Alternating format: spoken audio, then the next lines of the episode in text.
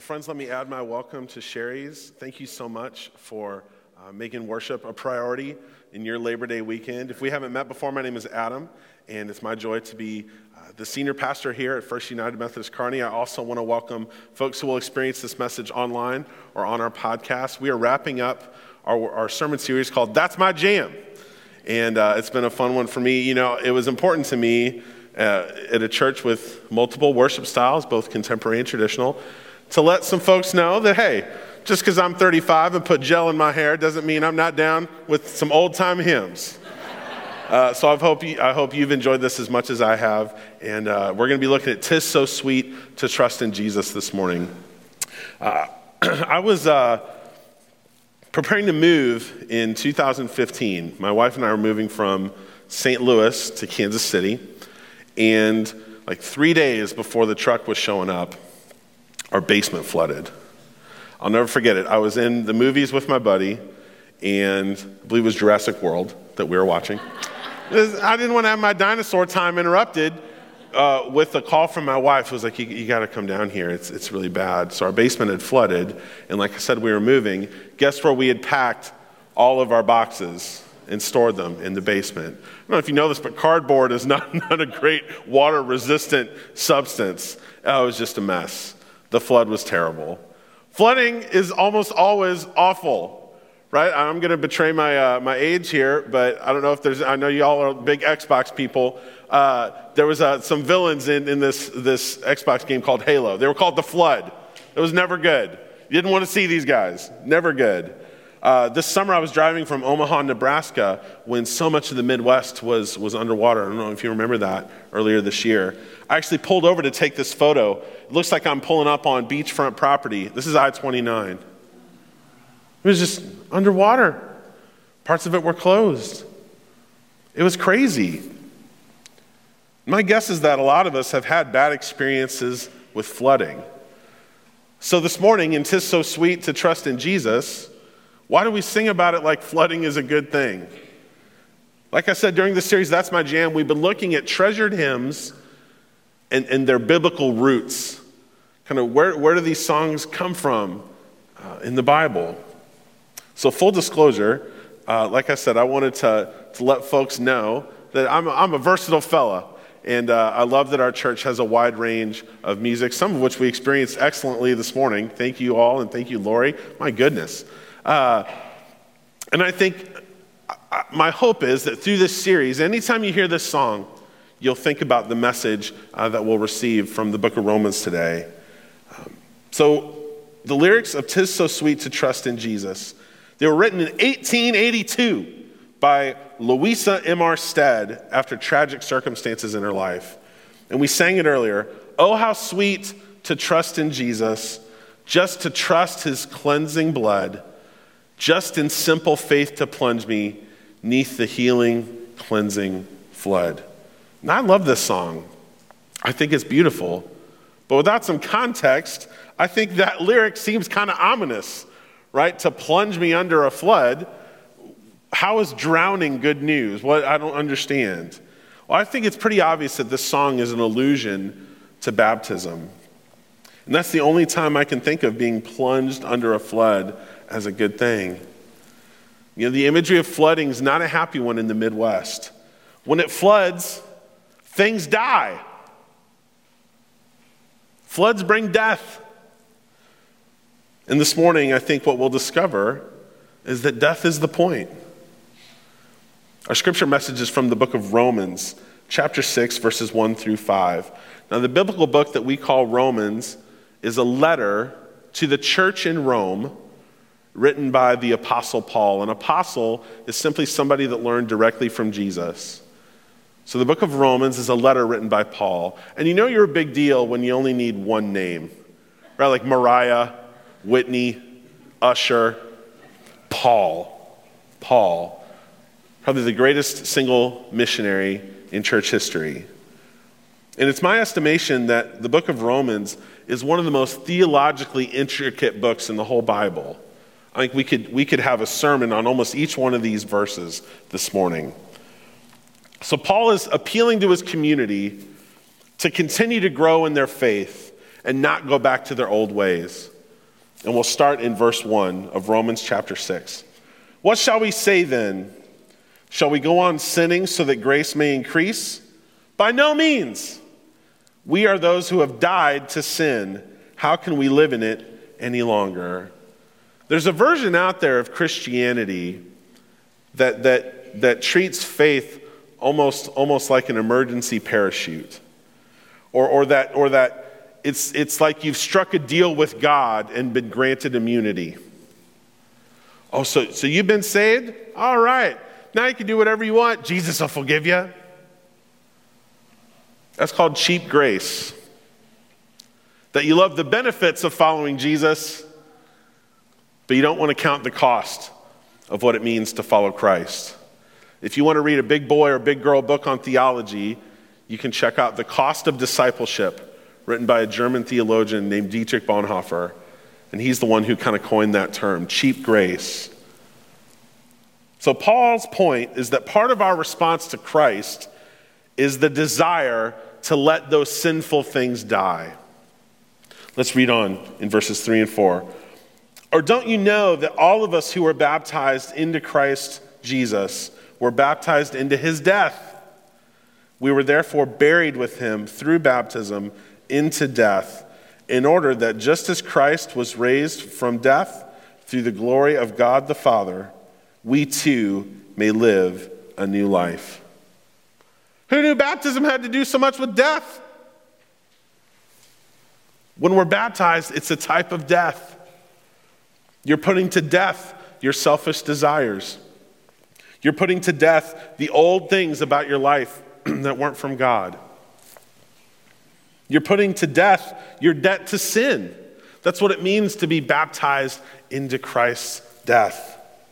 Jesus died for our sins, and he showed that the power of sin, the power of death, holds no power over him. That's the good news. This is the image of baptism that after Jesus died, he rose again. And so that's why the imagery is so strong in immersion baptism. When you go down into the water, it's like, it's like a burial. That's what it's symbolizing. You have died with Christ. And when you come back out, it's like a resurrection. You have risen into a new life. That we too may live a new life, as Paul said. Archaeologists have found ancient baptismal fonts, and they're in the shape of a cross. And they've got steps in them. And so you would enter in to your baptism through one side of the cross, being buried with Christ, and you emerge on the other side of the cross as a sign of new life and celebrating his resurrection. If I had tons and tons of money, we'd build one of those bad boys right here. I, just, I just think that is so cool. I just love that. Paul says in verse 5 For if we have been united with him in a death like his, we will certainly also be united with him in a resurrection like his. I'd love for you to take a moment and think about the most important decisions you've ever made in your life. We can run the whole spectrum from the youngest of us to the oldest. You know, what, what sports you were going to play as a kid, and who you met doing those, and how that shaped your life. Who to date, or who to dump. Maybe who dumped you. What to do post high school. What to major in. What jobs to interview for. Who to marry what to name your children, when to retire. Should we sell our house? Should we purchase this house? There's an unfathomable number of decisions represented in this room. It boggles my mind to think about all the million uncountable things that had to happen, all the choices that we made to help us wind up here together this morning. But there's only one decision in all of those that will affect our lives for eternity. The decision to follow Christ and be baptized. The decision to be baptized into Christ's death and resurrection. Baptism is about death. We sang about it. Just from sin and self to cease. The waters of baptism are the healing, cleansing flood that we emerge from with new life and the hope to share in Christ's resurrection. Jesus himself instituted baptism. He himself was baptized in the Jordan. In some of his parting words to his disciples, we read in Matthew 28 Therefore, go and make disciples of all nations, baptizing them in the name of the Father and the Son and the Holy Spirit. For 2,000 years, traditions have, de- have developed in a variety of directions around baptism. And so I wanted to speak to just two of those traditions that we have in the United Methodist Church. Is it all right if I get a little technical with you this morning? Is that okay? All right. Okay, first up infant baptism versus believer baptism. Now, in some denominations, only those old enough to kind of mentally understand uh, Jesus' good news, repent of their sin, and make their own profession of faith can be baptized. This is called believer's baptism. As Methodists, we have a different understanding of the order in which these things can take place. We believe in what's called prevenient grace. That's not a word I use often outside of a sermon. You know, when I order an appetizer, it's not my prevenient food, right? But it's, it's an important word. And, and, and, and we understand what it means when we break it down, even, even if it's not super familiar to us. Right? A, a preview to a movie is what comes out before the movie. Jeremy and I were talking about that Star Wars trailer just this morning. So the preview comes out before the movie. Prevenient grace is God's grace at work in your life before you're even aware of it.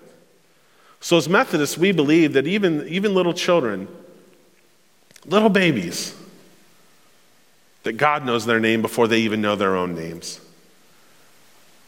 And even as they grow, that God is at work in their life before they're even aware of it. That's true for every child of God.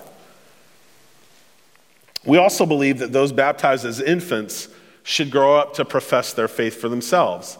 And that's why the confirmation process is so important in the United Methodist Church. Confirmation meaning making firm what has gone before. So when we baptize an infant, we'll do two at the next service, by the way. The parents are making promises on their child's behalf. They're accepting God's promises for their child on their behalf. And then when that child grows, someday they'll be able to claim those promises for themselves. So in Methodism, baptism is more about the activity of God than the experience of the participant. We believe baptism is a sign of what God is doing in people's lives, not the, the participant's preferred mode of baptism or even their memory of it. We believe it's God who put death to sin through Christ's death, that it's God who brought about Jesus' resurrection, and it's God that saves us in baptism. So, in my opinion, if we made someone know enough about God before they could be baptized, who among us could get a high enough score on that spiritual ACT? Right? The Bible says that no one can measure the depths of God understanding, of God's understanding. And so for me, Infant baptism makes a lot of sense, especially when you think about this quote from Paul Wesley Chilcote. I love what he said. In reality, all baptism is infant baptism. Regardless of our age, are we not all perennially infants in relation to God? Woo! All baptism is infant baptism. I also wanted to speak on the mode of baptism or how much water we use. This is a really big deal to some folks, and I get it. Like I said, the imagery of death and resurrection that's present in immersion is so powerful. I love that at our church we have an immersion tank, it's right there in that closet. I love full immersion, but there's other traditions as well. Some folks uh, sprinkle, like when we, I, I, ain't about to immerse a, an infant, right? I like having a job. so there's some practical concerns around some of this stuff right? So sometimes we'll sprinkle water on babies, or other times we'll, we'll pour a, like a little bit more water and, uh, that we'll use and we'll pour water over people's heads. But in the Methodist church, here's the thing we do all three. This church is a full service baptism church. So, whichever preference folks have, great, let's do it. We recognize all of those in the Methodist Church. For us, it's not about the amount of water that's going to save you. That's not the point. All of that water, no matter how much or how little, is just representative of what God is doing in your life. It's God that does the saving, not the amount of fluid involved. And all that brings us back around to water. How long has it been since you've thought about the healing, cleansing flood? This sign of baptism that we perform has so much meaning. There's also lots of us who were baptized as babies, like, as, as I was, as my children were. And we have no recollection of our baptism. So this morning we're going to do something a little bit different. You're going to have an opportunity to remember your baptism. It's a simple way to remember the promises of God that you claimed when you were baptized. That where Jesus was going, we will go also. That we have shared in Christ's death to sin, and that we will be united with him in a resurrection like his. That's the good news. And I think it's a good thing to be reminded of that. I mean, imagine if someone told their spouse on their wedding day, I love you and then that was it. Is that not something that we should celebrate often? Some friends of mine uh, had a, their 10 year anniversary this summer, and, and they did a vow renewal ceremony. Oh, so powerful. I loved it. Now, this wasn't a redo, it's not like they weren't married the whole time, but they were simply calling those vows back to mind and making a public profession that we still meant it. So, in just a moment, you'll be invited to come forward and you'll receive the sign of the cross on your forehead uh, with some water from our baptismal font. And Sherry and I, Pastor Sherry and I, will say to you, remember your baptism and be thankful. Now, I need to get a couple house, housekeeping things in, in order here. So, this, this remembrance of baptism is for folks who have been baptized. If you haven't been baptized, we don't want to leave you out. So you can come up and you can still share a prayer with Sherry or I. If you haven't been baptized before, and today might be the day, we'd love to talk to you about that as well. We had one of these at Westside last week. It was awesome. And if you brought a change of clothes, we got the tank in the closet. and you run home and we'll do it at the 1045. So we want you to know that even if you haven't been baptized, we'd love to come up and share a blessing with you. The other thing I want you to know is that this is not a redo. So this is a little dramatic, but I'd love for everyone to raise their right hand. Go on. Help me out. Repeat after me. I understand. I understand. Remembering your baptism, baptism. Is, not is not a redo. All right, thank you so much. We're good. We're good. you know, a lot of folks uh, haven't done this before. I think it's a very powerful thing to do. It's an opportunity for you to call to mind your rejection of sin and the evil powers of this world. It's a call to repentance, to put to death those things in your life that aren't from God, and to affirm your decision to follow Christ. And so, friends, we'll have, we'll have the opportunity to do that just a moment. But before we do, uh, let's pray. God, thank you so much for this morning and the chance to be together, the chance to be encouraged uh, from the reading of your word.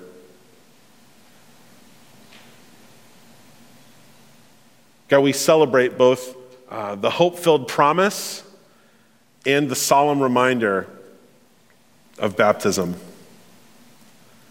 That in order to follow you, in order to be raised to life, to experience a life marked by resurrection, first we have to die. We have to die to ourselves. We have to die to the power of sin. We have to put to death all those things that don't come from you. God, we're reminded of the power of death every single day in the headlines. So many in our community and around the, our country and around the world experience so much violence. God, it's a scary world, and it's tempting for us to hunker down and just fend for ourselves. So help us to choose a resurrection life, to let selfish desires die, and to be raised to new life in your name, that we could go and be instruments of your peace. That when people interact with us, they could get a taste of the possibilities of what life in you is like. God, as we remember the promises we claim at our baptism, help us to honor you and to truly appreciate and not take for granted the precious gift of your Son. That it's so sweet to trust in Him. And may we be reminded this morning of the healing, cleansing flood of your love and grace. And everybody said, Amen. Amen.